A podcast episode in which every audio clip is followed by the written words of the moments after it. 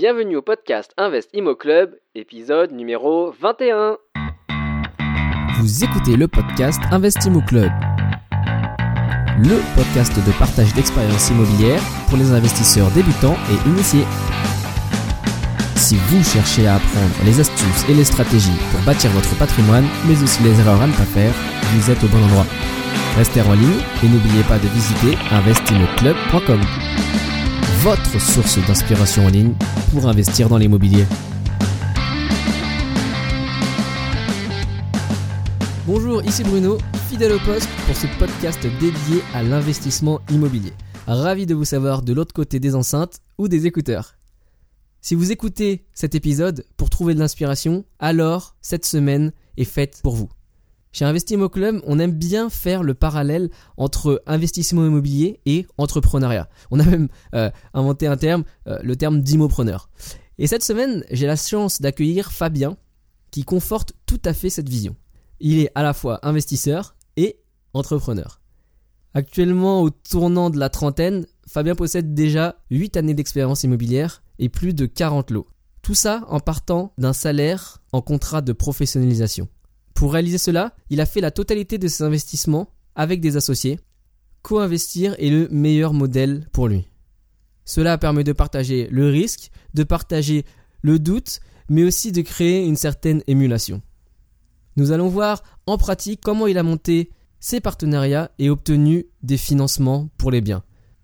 Mais également sa vision sur les biens à fort rendement en zone excentrée versus les investissements patrimoniaux en cœur de ville ayant des rentabilités plus faibles. Pour retrouver toutes les notes et références de l'épisode, je vous invite à l'adresse investimoclub.com/épisode 21. D'ailleurs, n'oubliez pas de vous inscrire sur le site. En cadeau, vous pourrez recevoir la checklist de 52 étapes issue de la synthèse de toutes les rencontres avec les investisseurs que j'ai pu avoir pour baliser vos investissements immobiliers futurs. Allez, sans plus tarder, je vous présente notre invité. Bonjour Fabien et bienvenue au podcast Investimmo Club. Bonjour Bruno. Ravi de t'avoir parmi nous. J'espère que l'année 2017 commence bien pour toi. Ben écoute, pour l'instant oui. Je rentre d'un long voyage où j'ai pas pu beaucoup développer en 2016, mais je suis reparti au travail et pour l'instant ça s'annonce bien. Voilà. D'accord, super. Ben alors justement, c'est toujours intéressant de connaître un petit peu l'historique et le background des investisseurs. Donc, est-ce que tu peux nous dire rapidement quel est le tien ? Oui, bien sûr. En fait, je suis originaire de Bretagne. D'accord. J'ai fait un bac ES, ensuite une classe prépa à Rennes. Et j'ai intégré une école de commerce à Toulouse, plus précisément. D'accord. Ensuite, donc c'était assez intéressant ça, puisque j'étais en apprentissage sur les 2 dernières années dans un établissement bancaire. Donc, en fait, c'est un petit peu la clé aussi qui m'a permis de mieux appréhender le monde de l'investissement immobilier. D'accord. Et suite à ça, puisque pour faire de l'investissement immobilier, du moins au départ, il faut quand même un statut, entre guillemets. Qu'est-ce que tu entends par statut, ouais. Le CDI. Ouais. C'est plus simple pour convaincre la banque de prêter effectivement de l'argent au départ pour se lancer. Ouais. Donc naturellement, on ne peut pas avoir de revenus immobiliers qui permettent de vivre dès le démarrage. Donc il faut trouver des options et ça peut être des options ponctuelles ou plus longues, notamment le fait de pouvoir trouver un emploi. Donc moi j'ai travaillé ensuite 5 ans dans une société à la Défense. D'accord. Où j'assumais complètement ma mission, mais c'était aussi pour moi un outil pour pouvoir faire du développement à côté, si je puis dire. Ok, donc le CDI et ce travail pérenne avec un contrat à durée indéterminée, c'était un outil pour toi pour te permettre de faire d'autres projets à côté. Exactement. Bah, c'est surtout pas tant dans l'intérêt général, mais il faut bien vivre en fait, si tu veux, au départ. C'est-à-dire que le temps de trouver un investissement, de l'acheter, etc. Non seulement ça prend un temps et il faut vivre pendant ce temps-là, mais également du point de vue des banques qui sont frileuses à l'heure actuelle et qui l'étaient déjà au moment où j'ai commencé. Le vrai impératif, pour s'endetter, c'est de pouvoir répondre à la dette et de pouvoir y faire face, mais en cas d'impayé, ce genre de choses. Donc ça implique d'avoir des revenus. En D'accord. aucun cas une garantie va faire le prêt. C'est-à-dire que le fait de pouvoir hypothéquer un logement ou ce genre de choses pour garantir la créance à la banque, ouais. ça c'est un mythe et ça ne les intéresse qu'à moitié. Bien sûr, ils prennent cette garantie-là, mais ce qu'ils vont vraiment étudier, sont tes capacités finalement à rembourser le prêt en cas d'imprévu, en cas de pépin. Ok, ça effectivement c'est surtout au début des premiers investissements aussi. Bah, ça reste vrai, hein. Moi ça fait 7 ans maintenant que je fais de l'investissement. Il est hors de question pour une banque de financer des personnes qui n'ont pas de rémunération en fait. Parmi les associés, il y a des personnes qui ont différents statuts, certains travaillent, d'autres non, mais bénéficient de patrimoine immobilier important par exemple. Pour autant, même si sur le papier ça peut faire entre guillemets rêver, c'est quasiment impossible pour eux d'avoir des prêts où les exigences bancaires sont trop importantes en fait finalement, malgré leur patrimoine qui est très important. Derrière ce micro, il y a eu déjà des gens qui étaient arrivés à un stade où leurs encours bancaires étaient très élevés et les échéances qu'ils devaient rembourser chaque mois étaient finalement plus importantes que leur propre salaire. Bien sûr, en face, il y avait les loyers perçus et donc ils disaient qu'à partir d'un certain stade, cette position est possible même si l'emploi génère moins d'argent que les encours, les mensualités. Évidemment, c'est mon cas, mais ce qu'il faut bien prendre en compte, c'est qu'il y a un ratio effectivement. Enfin, faut pas penser qu'on rentre un loyer de 500 € et qu'on a un prêt de 500 € et que la banque se dit du coup c'est bon. C'est pas ça, puisqu'en règle générale, ça a peut-être été expliqué auparavant, mais il y a une décote qui est appliquée par la banque. C'est-à-dire que pour de nouveaux projets, pour l'investisseur, ils vont considérer que seulement 70% des loyers vont rentrer. Donc sur un prêt de 500 €, un loyer de 500 €, en réalité, pour la banque, c'est une charge de un peu plus de 100 €, 150 €. Oui. Donc voilà. Ok, effectivement. Alors du coup, tu avais cette mentalité de prendre le CDI comme un outil, voire comme un job alimentaire. Ça veut dire que tu avais déjà l'envie d'investir dans l'immobilier à ce moment-là et même peut-être plus tôt. Alors, est-ce que tu te rappelles quand est-ce que tu as eu le déclic d'investir? Est-ce que c'est quelque chose qui vient de ta famille? Est-ce que c'est un événement? Alors, c'est pas familial puisque mon environnement familial n'est pas tourné vers l'investissement ou ce genre de choses, même de projets ou de développement de projets. Le déclic à proprement parler, je ne m'en rappelle pas spécifiquement. Je pense pas qu'il y ait eu d'intuition. Je pense que c'est surtout une accumulation de choses au travers des prises de renseignements ou sur Internet. Ouais, okay. En fait, je suis parti d'un constat qui est assez simple. En fait, j'avais fait un petit calcul. C'était, je pense, en prépa, si ça aussi, j'avais eu un cours d'économie où en fait, il y avait un calcul du coût d'opportunité. En fait, le coût d'opportunité, c'est le temps qu'on passe sur un projet sans rémunération maintenant, alors qu'on pourrait faire autre chose. Qu'est-ce que ça nous coûte, mais qu'est-ce que ça va nous apporter. D'accord. Et en fait, je suis parti d'un calcul assez simple. C'est que parce que j'étais prédestiné, entre guillemets, sur un schéma classique, ayant fait prépa, école de commerce, etc., avoir un emploi de cadre dans une société, peu importe. Alors, certainement un boulot très intéressant, sur des rémunérations qui pourraient être de l'ordre de 3 000 € par mois, par exemple, à Paris. Une fois payer des impôts, une fois payer un loyer exorbitant, une fois avoir payé ses costumes pour aller travailler. Ouais. Et ben, même si on réussit à mettre de l'argent de côté, ce qui n'est pas le cas de tous, et même si on réussit à mettre 500 € de côté, après tout, 500 € de côté, par an, c'est 6 000 €. Voilà. Oui. Donc, en 10 ans, effectivement, on peut toujours dire que ce sera placé à X%, etc. Mais ça fait 60 000 €. Allez, avec des intérêts, 70 000 € peut-être. Voilà. Ouais. En fait, je suis parti de ce postulat-là et je me suis dit qu'il fallait se crever pendant 10 ans pour avoir, entre guillemets, seulement ça. Après, ça va dépendre des standards que les personnes attendent. Avec 70 000 €, on fait beaucoup de choses, je ne dis pas le contraire. En revanche, il y avait cette notion de travail, non pas que j'aime pas travailler parce que je travaille énormément, mais pour moi, c'était pas la manière la plus efficace. Tu te dis qu'il y avait une manière peut-être. Alors, je pense qu'il faut coupler les manières, puisque le travail, pour moi, c'est quand même une vertu, le fait de travailler, même pour un salaire, ce genre de choses. Mais je me suis dit que, compte tenu du coût de la vie, qu'est-ce qu'on fait réellement au travers ne serait-ce que l'achat d'un appartement ou d'une maison ou le projet de vie, 70 000 euros de capital, ça me paraissait pas être en adéquation avec mes envies, avec le fait de moi, ce que je considère comme un luxe, c'est pas forcément des objets luxueux ou des voitures ou des choses comme ça, mais c'est ne serait-ce que le fait de pouvoir voyager, ce genre de choses. Ouais, des expériences plutôt que du matériel. Exactement. Ouais. Et du fait, ça me paraissait juste au regard du travail qu'il aurait fallu fournir pour le faire. Donc j'ai compris. J'ai pas forcément eu de déclic à un moment donné, mais j'ai compris au fur et à mesure du temps qu'il y avait peut-être un autre moyen, que ces 500 euros-là, au lieu de les mettre de côté par mois, je pouvais peut-être les dépenser, en fait. Les dépenser à vivre, en fait, à profiter aussi de ma vie en étant jeune. Mais par contre, d'utiliser une capacité d'endettement qui pourrait être la mienne, c'est-à-dire tout simplement le fait d'acheter de l'endettement immobilier et faire rembourser cette dette par un tiers, autrui, le locataire, en fait. Okay. Donc, ce locataire-là va rembourser ta dette. Toi, tu n'as pas à mettre cet argent-là de côté. Pendant ce temps-là, tu peux en jouir. Et à l'arrivée, tu as le même patrimoine, si on reste sur le 500 euros par mois, que si tu avais mis ça de côté. Seulement, à côté, tu as mieux vécu, et en plus, tu as quand même ce patrimoine-là. Après, c'est sa première étape de compréhension. Ensuite, la deuxième étape de compréhension, c'est de se dire que la capacité d'endettement, effectivement, n'est pas illimitée, mais elle est extensible au fur et à mesure des revenus, au fur et à mesure des projets.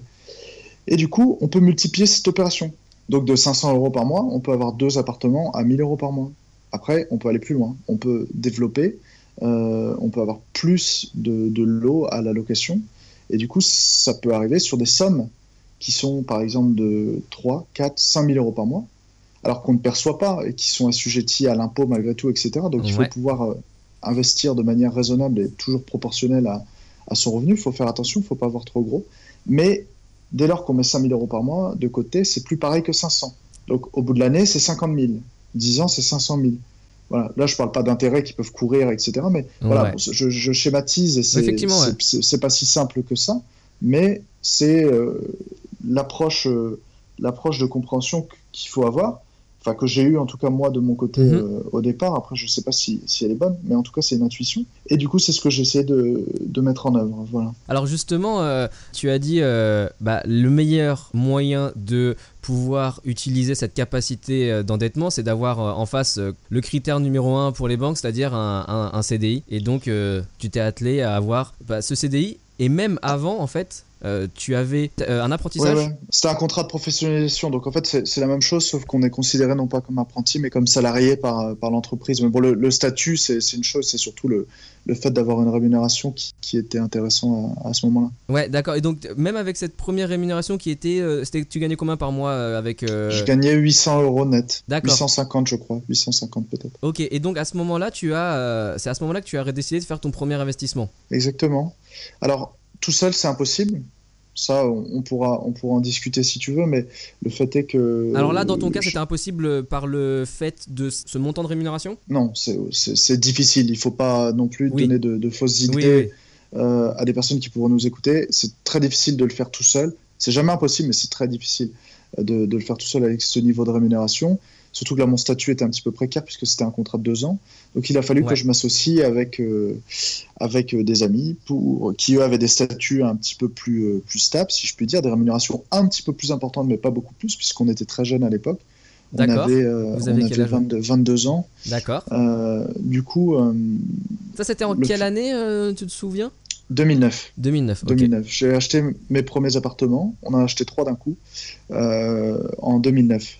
Voilà, fin 2009. D'accord, ok. C'était, alors, rapidement, c'était quoi ? C'était un lot de 3 appartements ou alors c'était... Exactement. En fait, c'était un investisseur qui se séparait, donc qui avait fait une construction avec certainement un avantage fiscal à la clé à l'époque pour une construction sur du neuf. D'accord. Et qui se séparait, je pense, à la fin de la vie de son prêt ou quelque chose dans ce style, je ne connais pas exactement le détail. Mais ou alors à la fin de l'avantage fiscal, peut-être. De l'avantage fiscal, certainement, qui se séparait de ses biens et qui les vendait par contre en lot pour pas, je pense, multiplier les opérations. Son intérêt, c'était à mon sens pas la plus-value, mais plutôt, il a eu son avantage fiscal et il sort. Donc, il ne s'est pas embêté, il a voulu simplifier les choses et vendre un lot de 3. D'accord. Et c'était dans quelle ville ? C'était à Toulouse. D'accord. C'était à Toulouse, donc c'est une ville où j'ai continué d'investir majoritairement. La majorité, en fait, j'irai à 75% de mes appartements maintenant sont à peut-être pas 70% sont à Toulouse. Ok. Justement, tu as combien d'appartements ? Alors, on va voir un petit peu. La totalité de ces biens sont en co-investissement, mais voilà, tu es impliqué dans l'investissement de combien d'appartements, combien d'unités, ouais. Alors, en fait, si tu veux, pour moi, je vais répondre, mais ce chiffre n'est pas vraiment important. Ouais. Puisqu'il dépend aussi de l'endroit où c'est placé. Mmh. C'est-à-dire que je connais des personnes qui ont 3 appartements à Paris et qui ont des revenus à l'arrivée plus importants que moi, ou en termes de patrimoine, ça représente des choses plus importantes. Donc c'est un chiffre qui va peut-être paraître impressionnant, parce que c'est 40 lots aujourd'hui. Donc il s'agit de 40 appartements dans des villes moyennes ou maisons, des maisonnettes, je dirais plutôt des maisons de ville. D'accord. Après... si tu veux, c'est pas ça qui pour moi est réellement important, et je ne sais pas. Quel est le chiffre justement, toi, qui... Et justement, je connais pas. Si tu veux, tous ces investissements ont été réalisés en co-investissement. D'accord. Ça, c'est quelque chose que j'ai toujours fait et que je continuerai à faire de manière assez systématique. Alors, j'y reviendrai peut-être, mais en tout cas, pour l'instant, je déroge pas. Parce que en cas de pépin, c'est très utile. Alors si on a l'objectif d'en faire 1 ou 2, autant le faire tout seul, c'est sûr. Ouais. Puisque s'il y a un petit pépin sur un appartement, on peut y faire face tout seul. Après, dès lors qu'on commence à vouloir partir sur une multitude d'immeubles, s'il y a un problème, et ça m'est déjà arrivé, sur 2 immeubles en même temps, avec des pertes de revenus locatifs, des soucis, y faire face seul, c'est très très dur, quasiment impossible. Et du coup, on se met en danger. Ça crée du souci, etc. Alors que quand on a pris le soin de s'associer au départ, effectivement, on va rentrer un petit peu moins d'argent sur une opération X. Par contre, grâce à ça, on va pouvoir aussi garder la solvabilité pour faire les opérations Y, Z et d'autres encore. Donc, ça divise le risque et ça multiplie alors c'est pas exponentiel, mais presque, la capacité d'investissement. D'accord. Voilà. Alors justement, c'est très intéressant. Et alors après, je te questionnerai juste peut-être sur un des problèmes que tu as eu avec les immeubles. Mais je veux juste revenir en arrière sur le premier investissement dans les 3 lots. Donc à ce moment-là, tu es en contrat de professionnalisation à Toulouse et vous investissez à 3 dans 3 lots en partenariat. Alors à ce moment-là, vous êtes dans quel type de partenariat avec les 2 autres co-investisseurs ? On crée une SCI, tout simplement. Il y a différentes manières et elles sont très nombreuses d'investir dans l'immobilier. Il y a différents statuts. Il y a la location meublée, professionnelle, non professionnelle. Enfin, il y a vraiment une multitude de statuts. Je pense qu'il n'y en a pas de meilleurs que d'autres. Ils ont tous des avantages et des inconvénients. Ça correspond... il faut choisir celui qui correspond le mieux à une situation donnée. Et surtout, un objectif long terme d'investissement. Qu'est-ce que je veux ? Moi, j'ai choisi de faire de la location vide majoritairement, très majoritairement, donc dans le cadre de SCI, ou des locations meublées, quand on est très bien placé, quand on est dans des secteurs assez étudiants. Location meublée, du coup, en indivision, tout simplement. Alors, du coup... À ce moment-là, SCI, donc c'était quoi sur l'impôt sur le revenu, l'imposition, d'accord. Oui. Et le financement, alors comment vous avez fait pour financer ces 3 lots ? Ça représentait combien, quelle somme ? Et puis combien vous avez apporté chacun à ce moment-là ? Et puis comment vous êtes allé voir la banque ? Alors à l'époque, puisque effectivement on peut réaliser, et je le fais toujours, et j'invite à le faire au maximum compte tenu du coût de l'argent aujourd'hui, qui n'était pas le même à l'époque. Le crédit était à quasiment 4% sur 15 ans, donc c'est pas la même chose, Ouais. Donc là, il y avait un intérêt à mettre de l'apport, entre guillemets. Aujourd'hui, on peut essayer de le faire sans apport. C'est quand même plus dur et je ne recommande pas forcément, en fait. En mettre un petit peu, c'est bien aussi parce que ça diminue la mensualité, ça met moins de pression et du coup, on peut passer aussi au suivant de manière un petit peu plus souple en termes de calcul de taux d'endettement, ce genre de choses. Ouais. Toujours en ayant en garde peut-être d'avoir... quand même un matelas de trésorerie. Oui, alors matelas de trésorerie. Toutes ces économies dans l'apport et être à zéro une fois que le bien est acheté. Oui, je pense que c'est essentiel Alors, j'étais un petit peu fou au départ, c'est-à-dire que moi, je l'ai fait concrètement. J'ai mis la quasi-majorité de mes économies dedans. Bon, on était 3, donc il ne pouvait pas arriver de gros problèmes. Une perte de loyer sur un studio, c'est 450-500 €. On est 3, donc ça fait 150 € par mois éventuellement. Donc le risque n'était pas important. Mais si on est tout seul, oui, je pense que c'est important de garder au minimum 3 000-4 000 €. Voilà, des travaux, un ravalement qui arrive sur la façade, ou ce genre de choses quand on est dans des copropriétés. Ouais. Ça peut tomber. Et en même temps, là, dans votre cas, vous avez acheté 3 lots, vous aviez 3 rentrées d'argent pour un seul prêt. Donc aussi, le risque était de problème de revenu zéro est quand même un peu limité. Exactement. Plutôt que d'acheter un appartement chacun, parce qu'on aurait pu le faire aussi. Il y avait 3 appartements, on était 3 à vouloir le faire.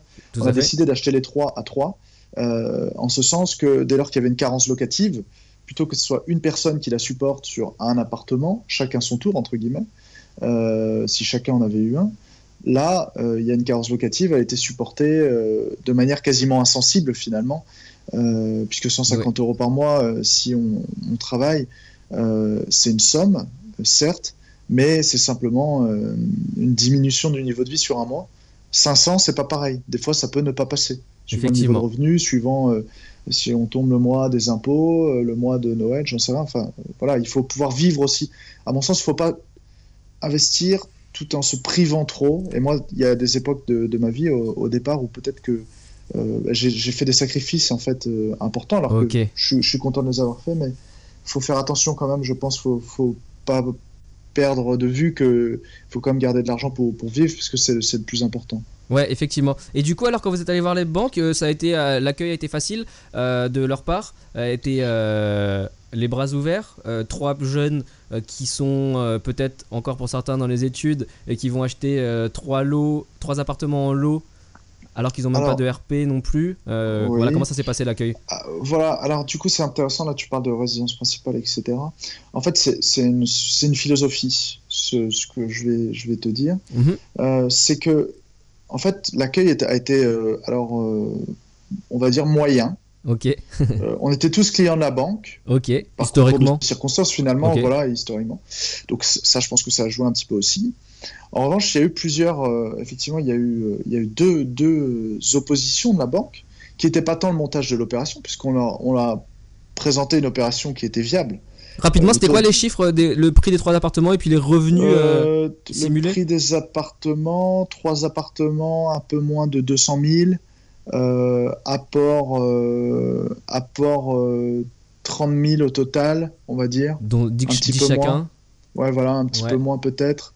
Voilà, enfin, divisé par 3, 70 000 l'appartement, on va dire 65 000. Ouais. 70 000. Des appartements qui se louaient 400 € hors charge à l'époque. Par contre, des mensualités de prêt qui étaient importantes, qui étaient de l'ordre de 1200 ou 1300 €, peut-être un peu plus de 1300 € sur ces prêts-là, avec des choses mal négociées par une méconnaissance. Donc tu disais 15 ans à 4% par exemple, c'est ça À peu près, à peu près. C'est des chiffres. Alors, j'ai renégocié depuis les prêts depuis un certain temps. Bien sûr. J'en ai vendu plusieurs et je suis en train de vendre le dernier là. J'en ai vendu 2, j'en revends un. Donc, j'ai plus tous les aimants pour parler de l'opération, mais pour te donner un ordre d'idée, c'était ça. Voilà, en gros, on allait chercher une rentabilité à un petit peu moins de 7% sur des appartes en très bon état et très bien placés à Toulouse. D'accord, voilà. Ok.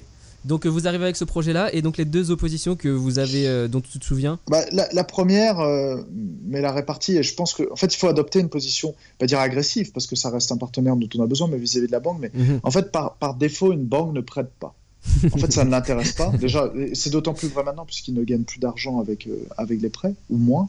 Ok. Je voudrais dire que ça aussi, tu as pu le voir de l'intérieur peut-être lorsque tu étais dans ton contrat de professionnalisation justement dans une banque. Oui, mais tu as raison de le souligner parce qu'en fait, je me suis rendu compte que l'efficacité d'une banque n'est pas une enseigne mais plutôt un conseiller. Il y en a beaucoup qui ne font pas grand-chose, qu'il faut relancer en permanence, etc. Ouais. Je trouve ça assez navrant. Par contre, il y a des personnes des conseillers qui se démènent et qui font vraiment leur job tout simplement. Donc ça c'est le but, c'est de le trouver en fait, c'est pas trouver sa banque, c'est trouver son conseiller. C'est ça l'important à mon sens. Après voilà, il y a tout. Donc moi je l'ai vu en interne dans la banque, où en fait c'était parfois juste une question de bon vouloir. Mmh. Quand on parle de prêter 200 000 € à 3 personnes, c'est pas des gros montants, les enjeux sont pas gros. On passe en commission le plus souvent, on reste en agence, donc c'est un directeur d'agence qui choisit ou non de financer le dossier. Il n'est pas question de comité de risque ou ce genre de choses. On reste au départ sur des petits encours. Donc finalement, c'est plutôt la manière dont on aborde la banque qui est importante. D'accord. Chose que je faisais pas à l'époque. Il y a les courtiers qui peuvent beaucoup aider, je pense aussi, effectivement. Aussi maintenant. Voilà, moi à l'époque à la banque, la première des choses qu'on m'a dit, on m'a dit votre dossier est bon, mais vous comprenez, vous avez 22 ou 23 ans, c'est pas dans l'ordre des choses, etc. Donc là, il y a une réponse très simple et du coup qui a coupé court. J'ai répondu que si je revenais le lendemain pour demander peut-être pas la même somme, mais quelque chose d'un petit peu plus, moins intelligent, on va dire, mais 30 000 € pour acheter une Golf GTI, on me les prêterait. On me les prêterait de manière assez facile et je serais accueilli les bras ouverts et voilà, alors que c'est beaucoup plus risqué, entre guillemets. Effectivement. Donc là, c'était ça a coupé assez court. Après, on est rentré dans une chose un petit peu plus intéressante. Là, il y a débat. C'était le fait de ne pas avoir une résidence principale. Ok. Mais j'ai expliqué ça, et c'est mon point de vue toujours. Après, ça dépend où on habite. Ouais, tout à fait. Mais pour des personnes habitant dans des grandes villes où l'immobilier est comme cher quand on débute, surtout quand on a des petits revenus, qu'en fait, c'était un non-sens. Puisqu'en faisant ça, en achetant sa résidence principale en premier, on se retrouvait un petit peu pris à la gorge, puisque souvent, quand on veut une résidence principale, on ne fait pas attention à la rentabilité qu'elle peut avoir. Effectivement. On achète un coup de cœur, on achète un truc sympa, et on se met, surtout, on va avec l'enveloppe maximale qu'a déterminée la banque pour nous, à la recherche d'un appartement. Et cette enveloppe maximale est souvent le taquet du taux d'endettement. Exactement. Donc, par voie de conséquence, on arrive avec sa résidence principale, certes, donc c'est très bien, mais on se retrouve endetté sur des financements longs, sur 20 ans. S'il n'y a pas d'évolution de revenus en parallèle, bon, en règle générale, il y a des évolutions de revenus, mais le fait est qu'il n'y a plus de capacité d'endettement. C'est terminé. Donc en fait, on s'est mis une balle dans le pied. En fait, moi, ce que je recommande aux investisseurs, primo-investisseurs, c'est d'acheter d'abord des appartements en locatif. Alors ça dépend, il y a des villes où ce n'est pas intéressant. Je pense à la ville dont je suis originaire, c'est Brest. C'est la ville où à partir de 9 mois à payer un loyer, c'est moins intéressant que d'acheter. Donc là, la question se pose. Si on se dit qu'on est sûr de rester 5 ans à Brest, compte tenu de la petitesse des loyers, des coûts de l'immobilier, entre guillemets, là, c'est bête de ne pas acheter sa résidence principale. Je pense qu'il faut le faire. En revanche, dans d'autres villes, Paris, on n'en parle même pas, mais Lyon, Toulouse, disons les 10 plus grandes villes de France. Nantes, voilà exactement, où l'immobilier a une valeur foncière quand même importante quand on parle de plus de 3 000 € au mètre carré dans les beaux quartiers. Là, ça coûte cher. Donc, à mon sens, il faut mieux faire. Ça dépend de l'ambition qu'on a. Si on a envie d'avoir qu'un appartement locatif, on aura largement le temps de le faire après sa résidence principale, etc. Mais si on veut devenir un développeur immobilier et s'affranchir des contraintes, je dirais, de la vie, si on rentre dans le modèle que je décrivais tout à l'heure, on se va vraiment vouloir faire du développement par la dette et qu'on a des ambitions. Alors les ambitions, elles peuvent être, là tout à l'heure je parlais d'un nombre de lots que j'ai pu acquérir, c'est une chose, c'est pas un but final, hein, le nombre de lots, ce genre de choses. On peut être très très heureux avec 3 beaux appartements achetés, voilà. Mais si notre objectif est de multiplier les opérations, il faut commencer par, à mon sens en tout cas, par l'investissement immobilier locatif. Sur le côté, il y a une forme de stratégie, puisque la banque est assez binaire finalement. Si on vient la voir avec un dossier en disant que c'est du locatif, malgré le revenu complémentaire du loyer, ils vont opposer au projet qu'on n'a pas de résidence principale. Donc il y a quelque chose que je recommande qui n'est pas, je veux dire, c'est quelque chose qu'on peut faire. Voilà, on peut le faire complètement. Il n'y a pas d'engagement écrit ou ce genre de choses. On peut complètement dire à la banque que c'est effectivement notre résidence principale au départ, puisque eux, de manière assez bête, vont dire soit c'est votre résidence principale et je la finance, et vous, pourquoi vous prenez pas encore plus gros, pourquoi un studio, etc. Je vais vous prêter, ou soit je viens avec une opération intelligente de développement patrimonial, avec une rentabilité, avec des loyers, avec un emplacement, avec un certain nombre de critères, et je vous finance pas parce qu'on finance plus le locatif, parce que on fait attention maintenant, etc. Donc en fait, il faut non pas se jouer, mais s'adapter finalement à l'interlocuteur qui est quasiment binaire. Donc effectivement, comme tu dis, même si stratégiquement et financièrement, c'est en général plus intelligent de commencer par du locatif qui va générer peut-être du cash flow pour pouvoir continuer ensuite. Et après, voilà, à un moment, j'ai décidé d'acheter sa résidence principale. C'est peut-être plus malin de faire comme ça, mais pour les banques, dans leur logiciel, c'est plus courant de financer une RP, donc c'est ce qui va être plus facile à financer. Oui, pour eux, en fait, c'est l'individu investisseur immobilier. Ouais. Quand je dis pour eux, je parle d'une manière générale. Oui, bien sûr. Des conseillers qui comprennent quand même cette logique et qui d'ailleurs, ces mêmes conseillers font exactement pareil que nous, du fait de leur CDI et de leur facilité, et de leur approche bancaire. Je connais beaucoup de banquiers qui ont des investissements locatifs puisqu'ils ont compris aussi ce mécanisme-là. Mais d'une manière générale, oui, c'est pas bien vu, entre guillemets. Enfin, c'est pas la logique, quoi. Faire ça quand on a 40 ans, quand on a des sous-côtés, par une diversification.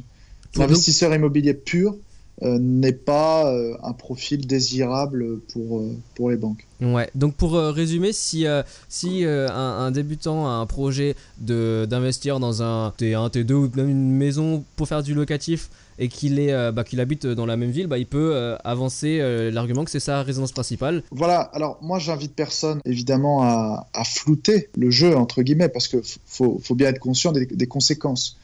Si les banques établissent un certain nombre de critères, c'est aussi qu'elles ont des raisons de le faire. Oui. C'est-à-dire que c'est pas juste une mentalité. Alors, on peut le penser, on peut se dire c'est une mentalité, etc. Je pense que c'est une partie de la réponse. Par contre, il y a aussi qu'il peut y avoir une analyse de la banque, si elle fait son boulot, à se dire non, ce dossier-là, compte tenu de l'endettement, compte tenu...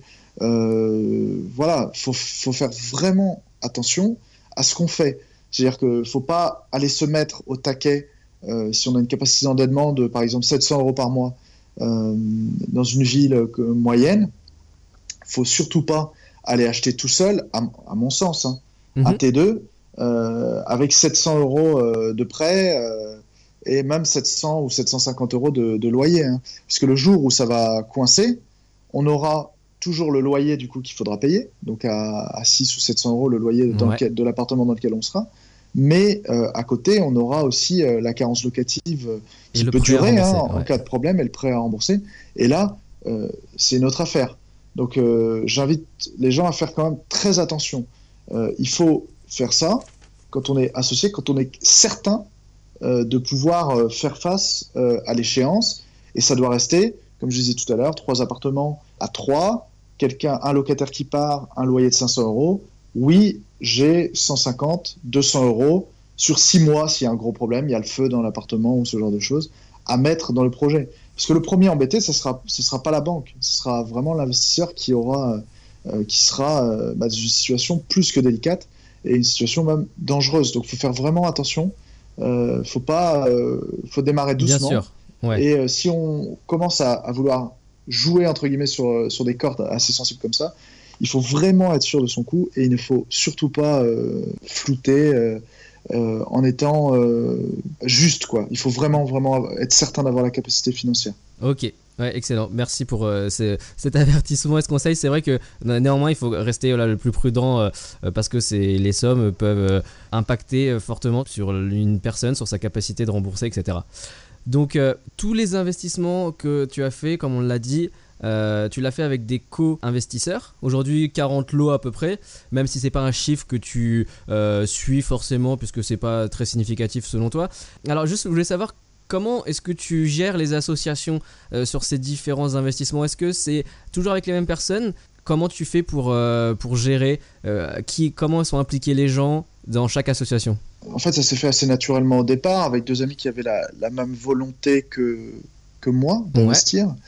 Ouais. Ensuite, il y a des gens de mon entourage, hein, toujours, qui ont commencé à s'intéresser à ce qu'on faisait, à savoir, parce que pour la plupart des gens, c'est pas possible. C'est-à-dire que quand on démarre, quand on est jeune, on se dit, on a été prendre rendez-vous avec son conseiller et il nous a dit, non, là c'est pas possible, résidence principale d'abord, après on verra, c'est compliqué, etc.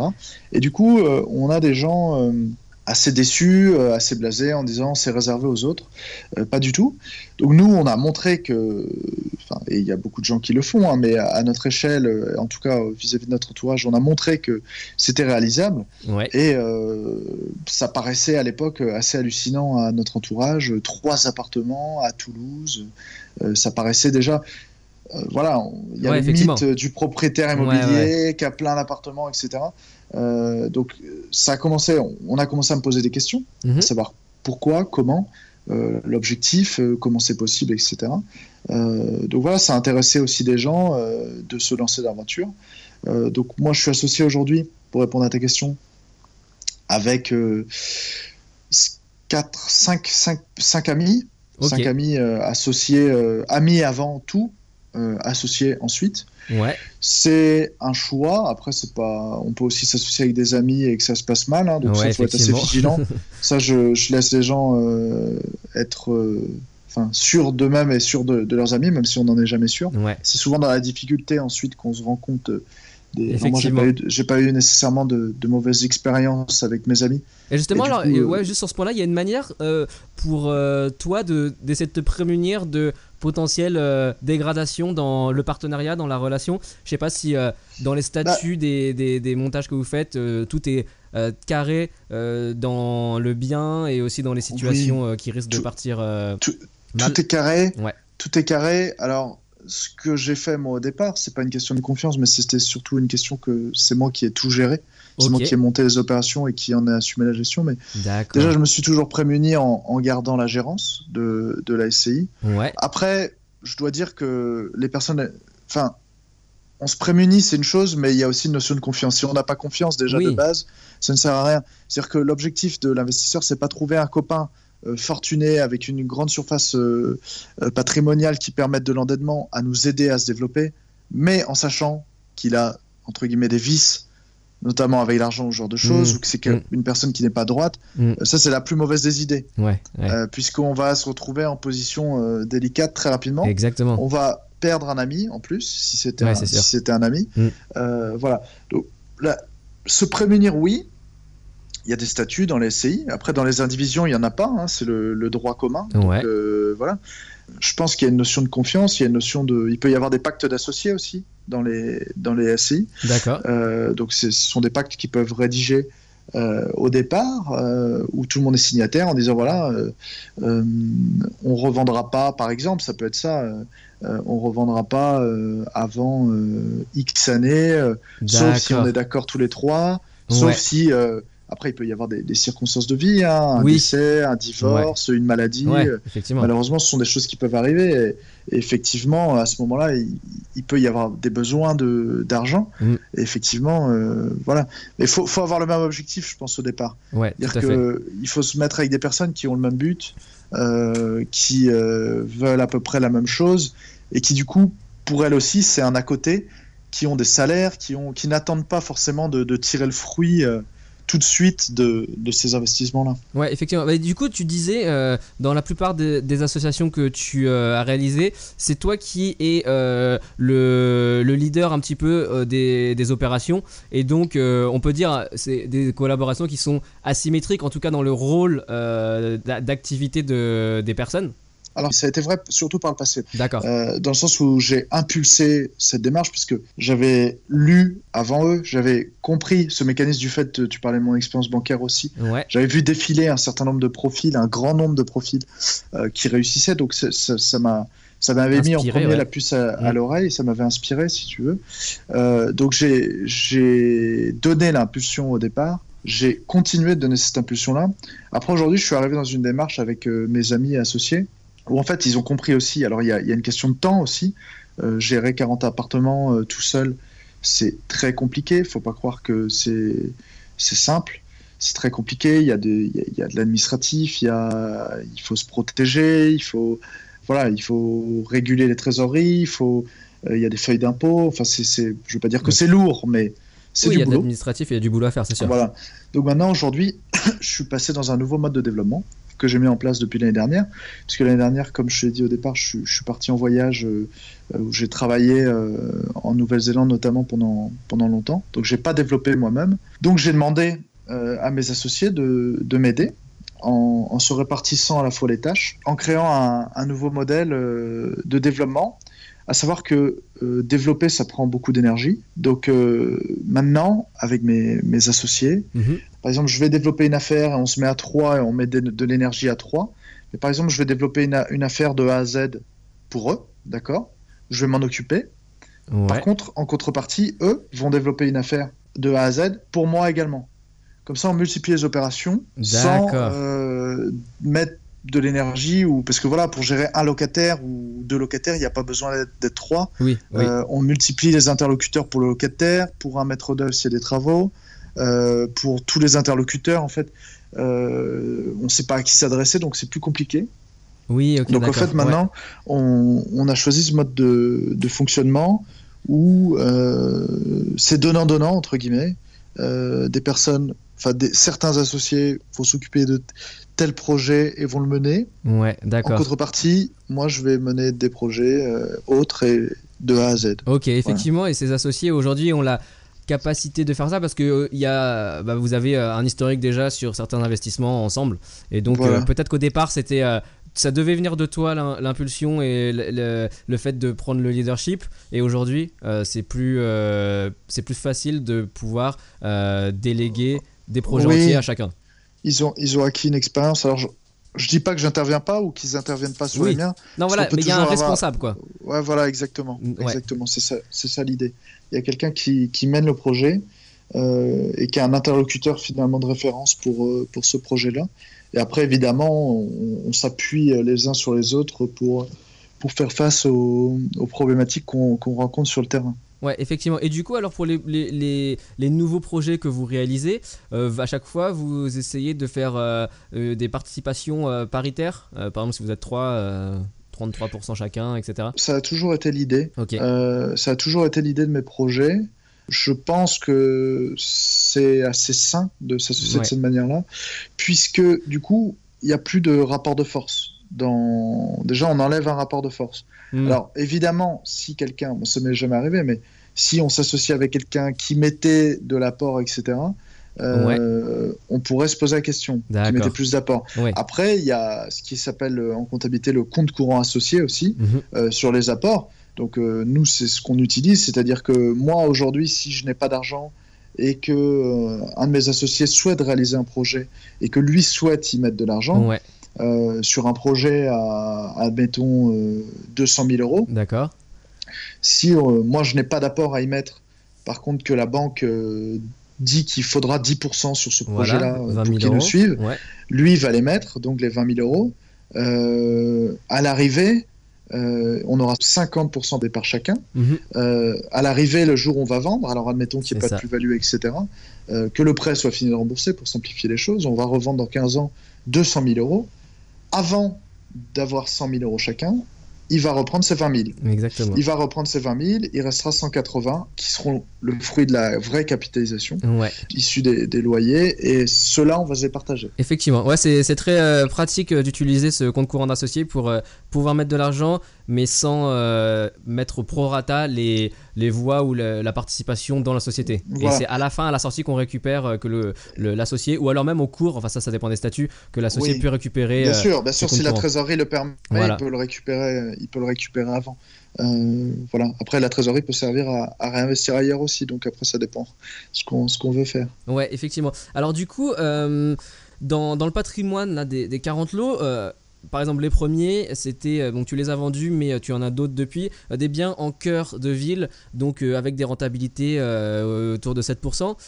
Depuis, vous avez aussi investi dans des biens type immeuble de rapport, donc avec des rentabilités plus élevées. Tu me disais plus de 10%, voire même peut-être plus. Oui. Quel est ton ressenti et ton a posteriori, ton feeling par rapport à ces deux types de biens, des biens à très forte rentabilité, un petit peu plus excentrés, et des biens patrimoniaux, on va dire peut-être en cœur de ville, mais qui ont une rentabilité un peu moindre. Alors, du coup, c'est assez mitigé entre guillemets. Je pense qu'il faut avoir les deux. J'ai beaucoup, on a beaucoup lu sur sur des forums. Alors je sais pas, peut-être que des intervenants avant moi on en fait l'éloge, et dans tous les cercles d'investissement immobilier, on parle beaucoup de l'immeuble de rapport, comme la clé de voûte générant des cash flows qui permettront de générer d'autres appartements, etc. C'est vrai. C'est-à-dire qu'on peut pas enlever tous les arguments. C'est vrai. C'est très confortable en termes de trésorerie, ce genre de choses. En revanche, le fait d'avoir un immeuble, donc, parce qu'une rentabilité à 12%, on la trouve pas en cœur de centre-ville, enfin on la trouve pas, ça a déjà dû arriver dans l'histoire de l'immobilier, mais les personnes qui nous écoutent et moi-même vont très très difficile, à moins d'avoir une chance inouïe, bien sûr. Mais trouver ce type d'opération dans une ville attractive, en plein centre, en bon état, ça n'existe pas. Sauf cas exceptionnel, mais ça n'existe pas d'une manière générale. Donc en fait, on va être obligé, pour aller chercher des rentabilités, d'acheter des immeubles qui ont des défauts, forcément. Les défauts, ça va être une situation géographique un peu moins sexy, ça va être un état qui n'est pas refait à neuf, ça va être une toiture à changer dans quelques temps, ça va être ce genre de choses. Toi, concrètement, dans votre gestion des biens, entre les deux, tu as ressenti plus de maintenance, plus de problèmes à résoudre dans les immeubles ou dans les biens avec très forte rentabilité que dans les petits biens en cœur de ville ? Oui, il y a plus de turnover, je dirais. Les locataires ont aussi des profils qui sont, enfin, si on parle simplement de dossiers, je dirais en garantie financière offerte aux propriétaires, souvent moindre aussi. Les personnes ont peut-être moins de revenus et du coup vont rechercher des loyers moins importants. Dans des zones un petit peu périurbaines peut-être. Donc effectivement, on a une rentabilité, mais on a une rentabilité quand c'est plein et quand il n'y a pas de travaux. Parce qu'il y a le mythe du calcul où on multiplie les loyers à plein fois 12 mois. Pour moi, très honnêtement, avec du recul, parce que maintenant j'ai beaucoup de recul, mon premier immeuble c'était fin 2012. Donc beaucoup de recul, non, mais un certain nombre d'années de recul en gestion pure. Il y a plus de turnover et c'est pas toujours plein. Parfois on va avoir un mois de carence, parfois on va avoir aussi des gens qui vont dégrader peut-être plus le logement. Là voilà, j'ai une toiture à refaire par exemple. Donc ça, c'est des coûts qu'on va pas avoir, ou du moins qu'on va diviser quand on a un appartement en copropriété bien placé. Pareil, on va être sur un loyer moins important en mètre carré. Donc ça veut dire qu'il va falloir multiplier les lots pour avoir iso-loyer. Je prends un exemple tout simple, j'ai un immeuble de 6 appartements, les loyers sont de 3 000 €. Donc là, il y a 6 appartements. Il suffirait d'avoir 2 très beaux T2 à Paris pour se faire. Alors la rentabilité, certes, ne sera pas du tout la même, mais je pense qu'il vaut mieux acheter l'immeuble de rapport d'un point de vue purement rationnel. Mais en termes de gestion, etc., je dis ça juste pour comprendre que tout est multiplié, les dégradations, les problèmes, voilà, il y a un côté investisseur, c'est bien beau, on a des super rentabilités, on gagne de l'argent, mais ça implique de la gestion, du temps, des soucis, c'est-à-dire qu'il faut savoir aussi prendre du recul par rapport à tous ces petits embêtements entre guillemets qui sont pas insolubles, ça se gère très bien, un impayé, une contestation d'un locataire, un différend sur la caution, je veux dire, ça reste du quotidien après.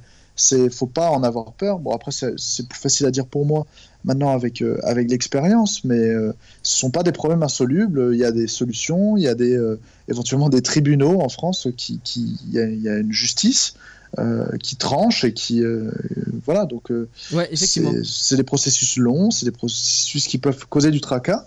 Et pour revenir en fait de s'associer, ils causent moins de tracas quand on est trois. Que tout seul à devoir supporter et faire face à tous ces problèmes. Donc non, c'est très intéressant d'avoir ton retour. Alors effectivement, après l'expérience de chacun peut être différente, mais personnellement, je suis plus pour des biens avec plusieurs lots type immeuble. Après, je conçois tout à fait l'aspect, comme tu disais, patrimonial, peut-être des biens qui sont plus élevés, plus chers, qui ont des moindres rentabilités. Il y a une autre problématique, je te coupe parce qu'on parle de rentabilité. On parle de rentabilité très souvent en disant, par exemple, à Toulouse, tu parlais de rentabilité à 6,5-7%, mais très bien placée, avec des prestations. Donc déjà de 1, ils se sont loués tout le temps. Donc la rentabilité, c'était une vraie rentabilité. Et à la revente, ça se revend en une semaine. Oui. Et ça se revend avec plus-value. C'est pas forcément le cas d'un bien, d'un immeuble de rapport, ou qui achète un immeuble de rapport ? C'est un investisseur. Donc l'immeuble de rapport, l'investisseur, il va vouloir les ratios de rentabilité aussi.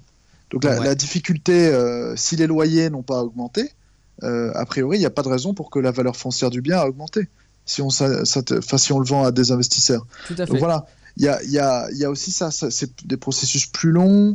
Voilà, c'est vraiment différent. Moi, je ne suis pas pour l'un ou pour l'autre. Ouais. Je pense qu'il faut mixer, il faut avoir différents types de biens. Alors je l'ai fait sans m'en rendre compte au final, puisque d'abord j'ai fait ces petits appartements-là. Ensuite, il y a eu le créneau immeuble de rapport, c'est génial, etc. J'y suis allé, donc ça me génère effectivement des cash flows, ça me génère aussi plus, je pense, de gestion, on va dire, on va pas parler forcément de soucis, oui. mais de gestion d'une certaine manière, hein, dans ce terme, plus d'engagement financier aussi. Alors, ça, certes, il y a une trésorerie qui est là pour y pallier, donc c'est assez confortable. Par contre, voilà, après, en termes d'imposition, etc., il faut faire attention. Voilà. Il y a des gens que j'ai vus en banque, par exemple, qui avaient des patrimoines colossaux. On parle de 25 appartements à Paris. Ouais. Par contre, donc, qui avaient été achetés via de la dette. Et effectivement, bon, la valeur foncière a augmenté à Paris. Et donc c'est une chose, et ils peuvent les vendre et ils sont jamais totalement dans des situations sans issue. Les personnes qui refusaient de vendre ou c'était pas le moment de vendre parce qu'en 2012 ça a souffert, en 2008 2009 c'était pas ça a souffert, vendre à ce moment-là c'était pas bon. Mais en fait ils ne pouvaient pas honorer leurs impôts, impôts fonciers et impôts sur le revenu, parce qu'ils n'avaient pas réfléchi en amont au montage. Ils étaient partis en indivision ou en SCI à l'IR. Mmh. Sur tous leurs biens, et de fait ils se retrouvaient dans des positions très délicates, avec effectivement un patrimoine sur le papier qui est assez ronflant, mais pas les trésoreries nécessaires pour honorer les différentes créances, dans le rouge à la banque, enfin voilà, vraiment pas enviable d'un niveau bancaire. C'est vrai que c'est toujours dur d'avoir un point qui soit tranché totalement, comme tu dis, il faut nuancer et surtout prendre en compte tous les tenants et aboutissants. Voilà, là en l'occurrence, si on compare un studio en cœur de ville ou un immeuble de rapport, donc voilà, comme tu disais, prendre en compte la vacance locative, prendre en compte le coût de maintenance qui va peut-être être un peu plus élevé, prendre en compte le fait que une appréciation sera plus évidente en cœur de ville que dans une zone excentrée, tout ça, les impôts, etc. générés, il faut vraiment prendre en compte tout ça pour pouvoir bien comparer et se décider, quoi. Exactement. Voilà, aujourd'hui tu continues à faire des investissements. Et tu me disais que de fil en aiguille, depuis le début où tu as commencé à investir, tu as aidé des personnes qui sont venues à ta rencontre parce que tu partageais sur le fait que tu avais des investissements. Et aujourd'hui tu proposes de façon ponctuelle et pour certaines personnes de les aider à faire des acquisitions d'investissements locatifs. Est-ce que tu peux me raconter un petit peu ça ? Et puis voilà, si les auditeurs sont intéressés, est-ce qu'il y a quelque chose que tu peux leur proposer ? Oui, bien sûr. En fait, c'est quelque chose dont je me suis rendu compte. Je parlais tout à l'heure des méthodes, d'avoir vu mes associés venir vers moi, enfin ceux qui sont devenus mes associés, en me posant un certain nombre de questions, en me disant que ça les intéresserait également. Voilà, donc il y a des personnes avec qui je me suis associé. Après, évidemment, on peut pas s'associer avec tout le monde. Donc, mais il y avait un réel intérêt. Il y a des gens de l'extérieur aussi, par bruit, enfin bouche à oreille, qui sont venus à ma rencontre me poser des questions. Alors dans un premier temps, j'ai répondu tout simplement aux questions, mais j'ai remarqué que il y a une vraie différence entre le fait de s'intéresser et de passer réellement à l'action. Ouais. Et en fait, souvent, le plus dur, c'est dans la tête des gens, c'est vraiment le go. C'est-à-dire que, à mon sens, une fois qu'on a lu X bouquins sur l'immobilier, une fois qu'on a écouté X podcasts sur des sites comme le tien, qu'on a été sur différents forums, qu'on a échangé, qu'on a lu, qu'on a compris, qu'on s'est intéressé, il n'y a plus aucune... Alors, soit on est dans une optique où on dit « ça ne m'intéresse pas », et à ce moment-là, on arrête de s'y intéresser, soit il n'y a plus aucune raison de ne pas le faire, en fait. Et la difficulté, quand on est tout seul, quand on écoute ce qu'on est en train de dire maintenant, quand on lit, etc., quand on est tout seul devant son PC, la difficulté, c'est de se dire, mais maintenant, je fais comment ? comment je vais investir, où, quand, par quels moyens, parce que c'est facile à dire. Moi, je suis quelqu'un d'expérimenté maintenant. Oui. Je parle comme si ça paraissait assez naturel, mais je conçois que ce ne soit pas forcément naturel. Et je l'ai vu, du coup, par rapport aux personnes qui venaient à ma rencontre. Moi, je peux aider à donner l'impulsion. L'impulsion, c'est aider dans la recherche, tout d'abord, pour trouver des biens qui peuvent avoir un intérêt. Alors, soit des choses à très forte rentabilité, ou soit des choses avec un peu moins de rentabilité, mais mieux placées par rapport à ce que je disais. Ouais, effectivement. Donc là, ça dépend du profil et des envies de chacun, leur aversion au risque aussi. Ça passe après par une négociation, une aide à la négociation sur ce prix de vente, trouver des défauts, entre guillemets, des bons défauts, hein, qui puissent être des leviers à négocier ce prix-là pour optimiser l'opération. Ensuite, j'aide, et ça c'est mon expérience bancaire qui me l'a permise, j'aide à monter le dossier bancaire, c'est-à-dire qu'en gros, par rapport aux éléments qu'on me donne, je suis capable de le monter pour avoir un dossier à présenter aux banques. Il y a une négociation avec la banque, alors qu'il ne peut pas être menée par moi puisqu'on reste le propre responsable face à sa banque. Le plus souvent, c'est d'essayer en plus avec sa banque historique, pour le premier en tout cas, puisqu'il y a une approche de confiance, etc. Après, il y a des courtiers en prêt qui font bien mieux le job que moi et qui ont un pied auprès des banquiers. En local, ça se fait très bien par rapport au secteur d'investissement ou au secteur de résidence. Ensuite, il y a toute une partie assurance de prêt où on essaie d'optimiser aussi. Maintenant, il y a des lois qui aident beaucoup le consommateur et on gagne beaucoup en négociant son assurance de prêt. Ouais, ça veut dire en fait passer en délégation d'assurance le plus souvent. Ensuite, il y a des éléments juridiques à mettre en place. Il y a un compromis, il y a des relations à avoir avec le notaire. Tout ça pour quelqu'un qui n'est pas averti, ça peut. Voilà, c'est des éléments nouveaux. On est dans le concret, donc il y a une assistance juridique entre guillemets, c'est-à-dire que prendre soin dans un compromis que l'acheteur soit protégé par rapport au vendeur, des conditions suspensives, ce genre de choses. S'il faut créer une SCI, je suis capable de le faire également pour la personne. Okay. Le but, c'est d'aller au bout de l'opération. Voilà, de A à Z, sur toute la chaîne, tu peux aider les gens. Alors, du coup, s'il y a des personnes intéressées, est-ce qu'il y a une adresse email sur laquelle tu peux être contacté ? Oui, il y a mon adresse email qui est fabien20b. Donc Fabien, mon prénom, 20 comme le vin, V-I-N, B. Tout attaché. La lettre B à la fin, c'est ça ? Oui. Tout en minuscule, tout attaché. Ok. Exactement. @gmail.com. Ok. Donc sur cet email, je peux répondre aux personnes qui sont curieux de savoir qu'est-ce qu'on peut faire ensemble. Curieux, surtout motivé. Voilà. À passer en à fait, c'est ce que je demande aussi aux personnes qui voudraient me solliciter, c'est d'être sûr d'eux. C'est-à-dire que non seulement ils vont perdre du temps eux-mêmes, ils vont m'en faire perdre à moi, mais c'est pas tant l'important. C'est qu'aujourd'hui, je pense que par rapport à des discussions qu'on peut avoir là maintenant, les discussions qu'on peut trouver sur le net, il y a beaucoup de choses qui permettent d'avoir une approche globale. Moi, je suis là pour être pédagogue, mais je suis surtout là pour donner l'impulsion en fait. C'est là où j'ai une valeur ajoutée. Okay. Expliquer. J'ai choisi un mode de fonctionnement qui n'est pas celui de tout le monde. Il y en a d'autres qui sont bons. En fait, il vaut mieux que les personnes viennent me dire voilà, moi j'ai choisi mon mode de fonctionnement, j'ai mon objectif et maintenant je veux y aller. C'est là où j'ai une réelle valeur ajoutée. Sinon, pour le reste, on peut toujours expliquer, mais on refera le monde une fois de plus et ils n'auront rien à gagner des discussions qu'ils auront eues avec moi puisque c'est finalement des faits assez communs, quoi. Ok, d'accord. Excellent. On mettra aussi ton adresse email dans les notes de l'épisode pour les gens. L'épisode retrouvé sur investimoclub.com/épisode 21. Du coup, on va passer, si tu le veux bien, à la dernière section du podcast. Oui, bien sûr. C'est l'heure de passer aux questions de comptoir. Alors, dans cette dernière partie du podcast, je vais te poser 4 questions que j'ai l'habitude de poser à chaque invité. Alors, la première, c'est est-ce qu'il y a un livre business ou immobilier que tu recommandes souvent ? Alors, c'est en fait mon expérience immobilière, c'est beaucoup fait comme on le disait tout à l'heure par rapport à mon expérience bancaire, par rapport à des lectures, moi surtout sur des forums. C'est vrai que j'ai pas eu un forum alors peut-être de bouquins. Il y a plusieurs forums, moi il y a plusieurs articles par exemple intéressants.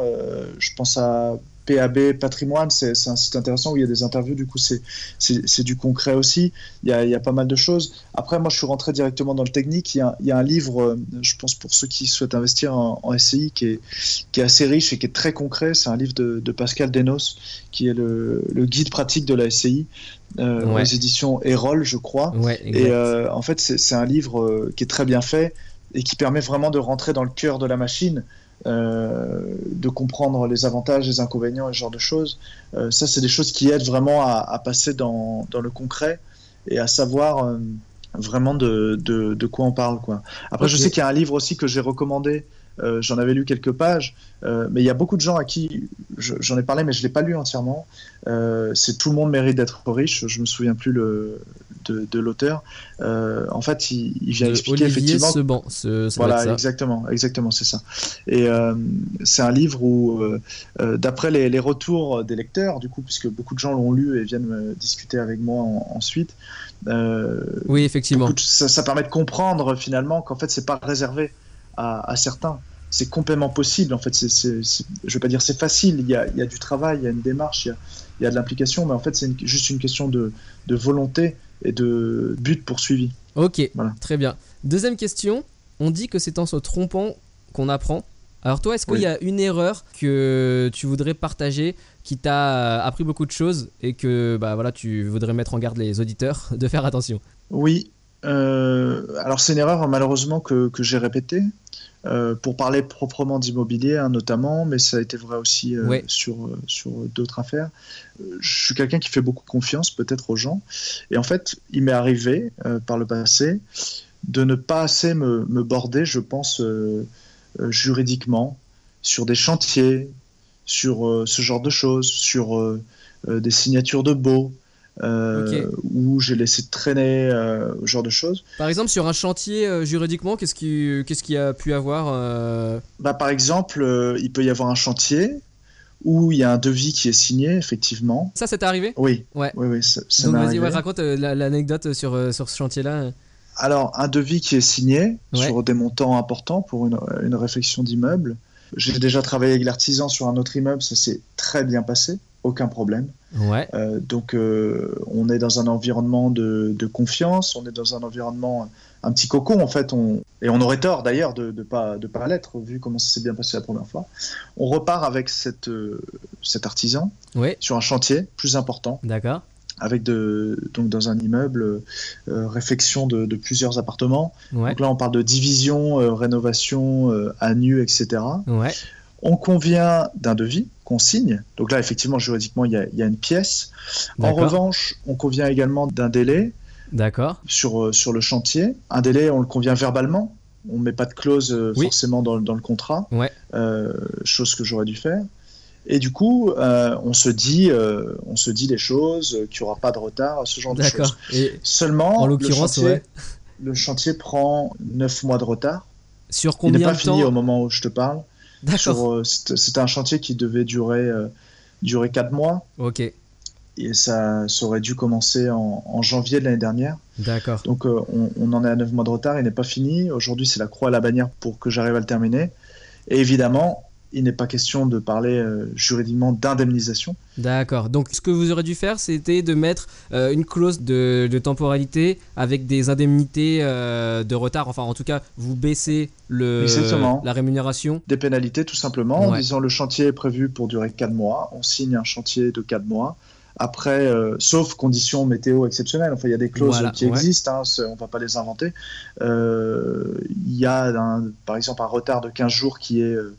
je dirais admis entre guillemets par rapport aux conditions météo par exemple, ou des faits extra qui incombent pas forcément à l'artisan. Par contre, au-delà de ça, à chaque jour ouvré, il y a X euros de perte pour l'investisseur. Une perte, c'est quoi ? C'est un loyer qui rentre pas. Oui, bien sûr. Bah bien sûr. Et du coup, elle doit être assumée par. Par et donc, ça, à mettre ces clauses-là dans le devis signé. Bah, devis, contrat de construction, voilà. Après, il ne faut pas hésiter. Ça dépend de l'ampleur du chantier. Oui. C'est-à-dire qu'aujourd'hui, si on fait des bricoles dans un petit appartement, il n'y a pas lieu de monter. Parce que là, en l'occurrence, c'était un chantier avec un devis de quelle somme pour la réfection ? On parle de 250 000 euros.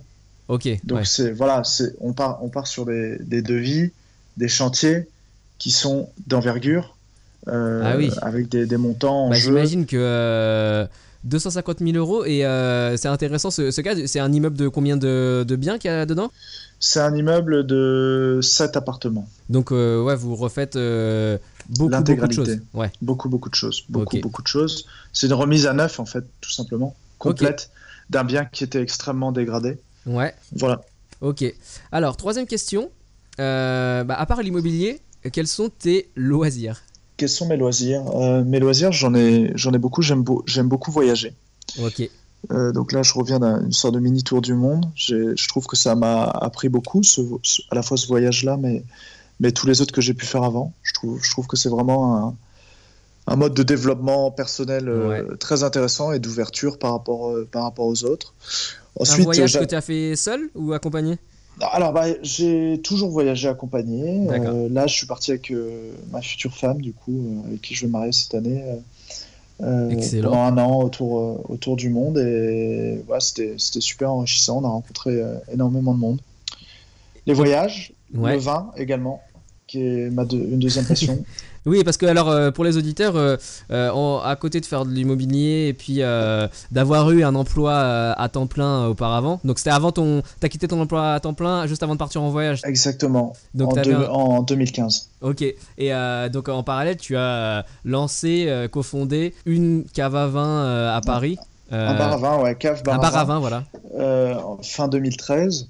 Donc avec deux amis, avec qui je n'étais pas associé dans l'immobilier. Donc, là, encore une fois, c'était plus une rencontre où on avait les mêmes idées, les mêmes objectifs.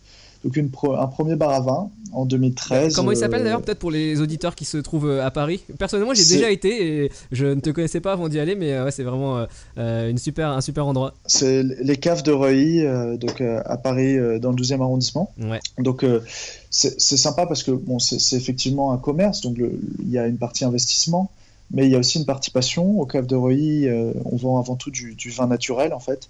Du vin naturel, c'est du vin qui est bio de bio, fait, mais c'est surtout qu'il y a une vraie logique dans le suivi de la fabrication. De la fabrication et de la vinification. Avec notamment des ajouts très faibles en sulfite. En sulfite, okay. Lors de la fabrication et de la vinification du vin. C'est des choses assez saines, etc. Alors je me fais pas le chantre du bio ou ce genre de choses, mais c'est une approche du vin qu'on a eu, une approche commune avec mes deux amis, et en fait on se rend compte que non seulement ça marche fort, les gens sont vraiment intéressés par ces nouveaux modes de consommation, et ça a le mérite d'être, à mon sens, ça n'est que mon goût, mais je pense que beaucoup partagent mes goûts, c'est meilleur que le vin conventionnel. Au niveau du goût, on retrouve vraiment beaucoup de choses, donc, que ce soit au Caves de Reuilly ou ailleurs, si vous avez l'occasion d'aller dans un bar à vin qui sert du vin naturel, allez-y. Voilà, c'est une autre de mes passions et de mes loisirs du coup. Ok, c'est excellent. Et donc tu me disais que en processus d'ouvrir un deuxième bar à vin toujours à Paris sur le même concept. Exactement. Alors c'est en cours, c'est en travaux à l'heure qu'il est. Ça s'appellera Vigne. Ce sera au métro Colonel Fabien pour ceux qui habitent à Paris. C'est dans à côté du canal. Exactement. Du coup, ça va être sur le même principe. Il y aura beaucoup de vins naturels également, que des bonnes choses qu'on aura choisies en étant transparent. Je veux dire, la volonté, effectivement, comme je te le disais au départ, c'est effectivement un commerce, donc c'est une entreprise, ça a vocation à gagner de l'argent. En revanche, derrière, c'est une équipe de passionnés, et puis on est là pour les gens parce qu'on aime les clients qui viennent nous voir et qui sont justement ouverts à découvrir ce qu'on peut chiner pour eux, et ça nous motive d'autant plus à aller chercher des nouvelles choses. Et alors justement, c'est intéressant, c'est quoi la vision que tu as de faire un parallèle entre l'immobilier et puis la création d'un commerce comme ça, par exemple, en termes de montant, en termes d'investissement, de prêts bancaires que tu peux avoir, et puis après en termes de rentabilité est-ce qu'il y a des points de comparaison que tu trouves entre les deux? Écoute, oui, il y a des points de comparaison, c'est-à-dire que le premier, c'est qu'il y a une capitalisation également lorsqu'on ouvre un commerce sur le même modèle, l'enrichissement par la dette, entre guillemets, dans l'immobilier. Quand on achète un fonds de commerce, qu'on y fait des travaux et qu'on le développe, Ouais. L'entreprise a une valeur. Ouais. Cette valeur, évidemment, elle est ce projet est financé par un emprunt bancaire. Alors là, l'apport est obligatoire et plus facultatif, comme l'immobilier. Et en fait, l'entreprise, cette fois, ça ne sera plus le locataire, mais c'est l'entreprise qui va rembourser cette dette. Mmh. Et à l'issue de remboursement de cette dette, l'entreprise appartiendra à ses associés qui pourront éventuellement un jour la vendre ou en tirer les loyers. C'est un petit peu le même principe que l'immobilier. Ça serait le parallèle que je fais. Après, par contre, il y a une grosse différence. C'est le temps passé. Oui. On n'est plus sur la même chose. C'est-à-dire qu'aujourd'hui, c'est possible d'avoir un CDI, de faire de l'investissement immobilier. Aujourd'hui, quelqu'un qui voudrait ouvrir un bar à vin seul, quelque part, ou autre chose, ou autre type d'entreprise. En ayant un emploi à temps plein par ailleurs. Par ailleurs, ça ne serait pas possible, puisque effectivement, ça nécessite une présence physique quotidienne, un volume horaire qui n'est pas compatible avec la vie de salarié à côté. Donc en contrepartie, il y aura un salaire, et du coup, on aura créé son propre emploi. Donc, on aura finalement une sorte de CDI qui nous permettra de faire de l'immobilier encore à côté. D'accord. Mais effectivement, c'est une étape, surtout au niveau du lancement, où on est obligé de ne se consacrer qu'à ça. Ouais, effectivement. Ok, super intéressant. Et alors, dernière question, avant de te laisser. Alors, à ton avis, qu'est-ce qui sépare une personne qui réussit dans l'investissement immobilier d'une personne qui ne commence jamais ? Alors, on parlait d'impulsion tout à l'heure. En fait, c'est ça, c'est que je pense que c'est une question de mentalité. Pas forcément de profil de personnes, puisqu'il y a aussi des personnes qui sont venues me parler. On a discuté, je prenais l'exemple de quelqu'un, je pense à l'exemple de quelqu'un qui a discuté avec moi en 2014, d'accord ? Donc ça va faire 3 ans maintenant, qui a un profil que beaucoup de personnes qui nous écoutent aimeraient avoir, c'est-à-dire, quand je parle de profil, c'est une capacité à faire. En termes de surface financière, d'endettement, etc., d'apport, il aurait toutes les cartes en main. On a discuté, il a voulu que je donne l'impulsion, et au moment où je lui ai bien expliqué que quand je donnerai l'impulsion, il faudra y aller, bien là, il s'est dégonflé. C'est pas dégonflé forcément, il a certainement des raisons internes, et je porte pas de jugement, mais il s'est reposé des questions, etc. Donc D'accord. Très bien, je l'ai recroisé, je l'avais pas vu depuis ce moment-là, je crois d'ailleurs. Je l'ai recroisé il y a une dizaine de jours, et il m'a demandé si je faisais toujours, si je pouvais toujours l'aider, etc. Mais du coup, je lui ai dit non, puisque s'il ne l'a pas fait il y a 3 ans et qu'il se pose toujours la question, d'autant plus qu'il a eu le profil et que il a encore plus le profil maintenant. Il n'a pas fait, il ne le fera pas. Alors, qu'est-ce qui différencie ? Je ne sais pas. Il y a beaucoup l'impulsion. Psychologiquement, est-ce que tu sais ce que cette personne-là avait comme obstacle ? En fait, c'est assez dur à dire, mais en fait, je pense qu'il y a des catégories de personnes qui ne souhaitent pas être liées par une banque. Le montant fait peur. On a tous peut-être connu des mauvaises expériences aussi, des fois familiales, où il y a eu un oncle, un parent, un frère ou une sœur qui a fait faillite, et ça impliquait beaucoup de conséquences familiales, et ça peut marquer, ça peut choquer. Effectivement, c'est quelque chose que je n'ai pas vécu de par mon environnement familial, donc j'ai pas eu peur du risque entre guillemets dès le départ. Mais je peux comprendre que ce soit un frein lorsqu'on a vécu des moments difficiles. Après, moi, ce que je me dis aussi, c'est qu'est-ce qu'on a à perdre ? C'est exactement ça. Si on s'intéresse à l'investissement immobilier, qu'on a ou qu'on n'a pas juste sa résidence principale, qu'est-ce qu'on va perdre finalement ? Il n'y a rien à perdre. Il y a une garantie, parce que quoi qu'en dise la banque, il y a une garantie qui est prise de toute façon sur le bien. Je veux dire, on a toujours un backup, on a toujours une mauvaise opération. Ça serait quoi ? Acheter un appartement à 100 000 €, on n'arrive pas à payer le prêt parce que le locataire n'est pas là, on doit le vendre en urgence, on le vend à la va-vite 90 000, on a perdu 10 000 €, on a perdu les frais de notaire, 8 000 euros, les frais de garantie, on a perdu les intérêts, tout ce qu'on doit à la banque, le trou qu'on a causé, on a perdu 20 000 euros. Exactement. Mais, alors oui, c'est beaucoup d'argent, mais si on n'est pas capable dans sa tête de risquer de perdre 20 000 euros, eh ben, ça sert à rien de penser à avoir des immeubles de rapport, à avoir... parce que c'est des choses qui arriveront dans la vie d'un investisseur. Il y a des c'est comme une vague, on arrive à des fois des creux, par contre il y a des tops, il y a des creux, il y a des... voilà, donc c'est des choses qui arriveront. Donc si effectivement on n'est pas prêt dans sa tête à le faire, il est hors de question de penser, et autant à ce moment-là se focaliser directement sur un bien-être, un confort, une résidence principale, ou se faire plaisir en faisant des voyages ou ce genre de choses. Effectivement. Ok, c'était un très bon mot pour la fin. Savoir qu'effectivement, il y a des risques, mais qu'il faut avoir le courage de le prendre pour espérer gagner par après, quoi. Je te remercie beaucoup, Fabien. Et puis, bon courage pour les projets futurs, pour l'ouverture de du nouveau bar à vin. Et puis, j'invite les auditeurs à te contacter si jamais ils veulent discuter avec toi et puis faire appel à ton expertise. Très bien, merci pour ton accueil. Merci encore et puis à très bientôt.